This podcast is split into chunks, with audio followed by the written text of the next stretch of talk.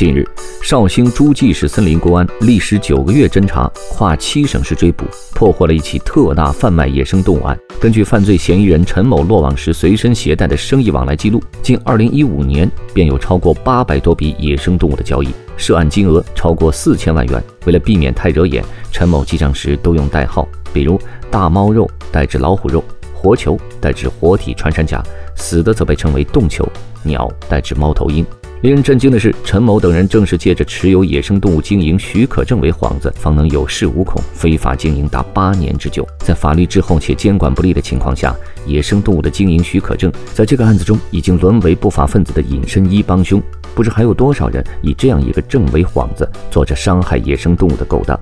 希望我们的国家可能正在修订的野生动物保护法能够更好地解决这个问题。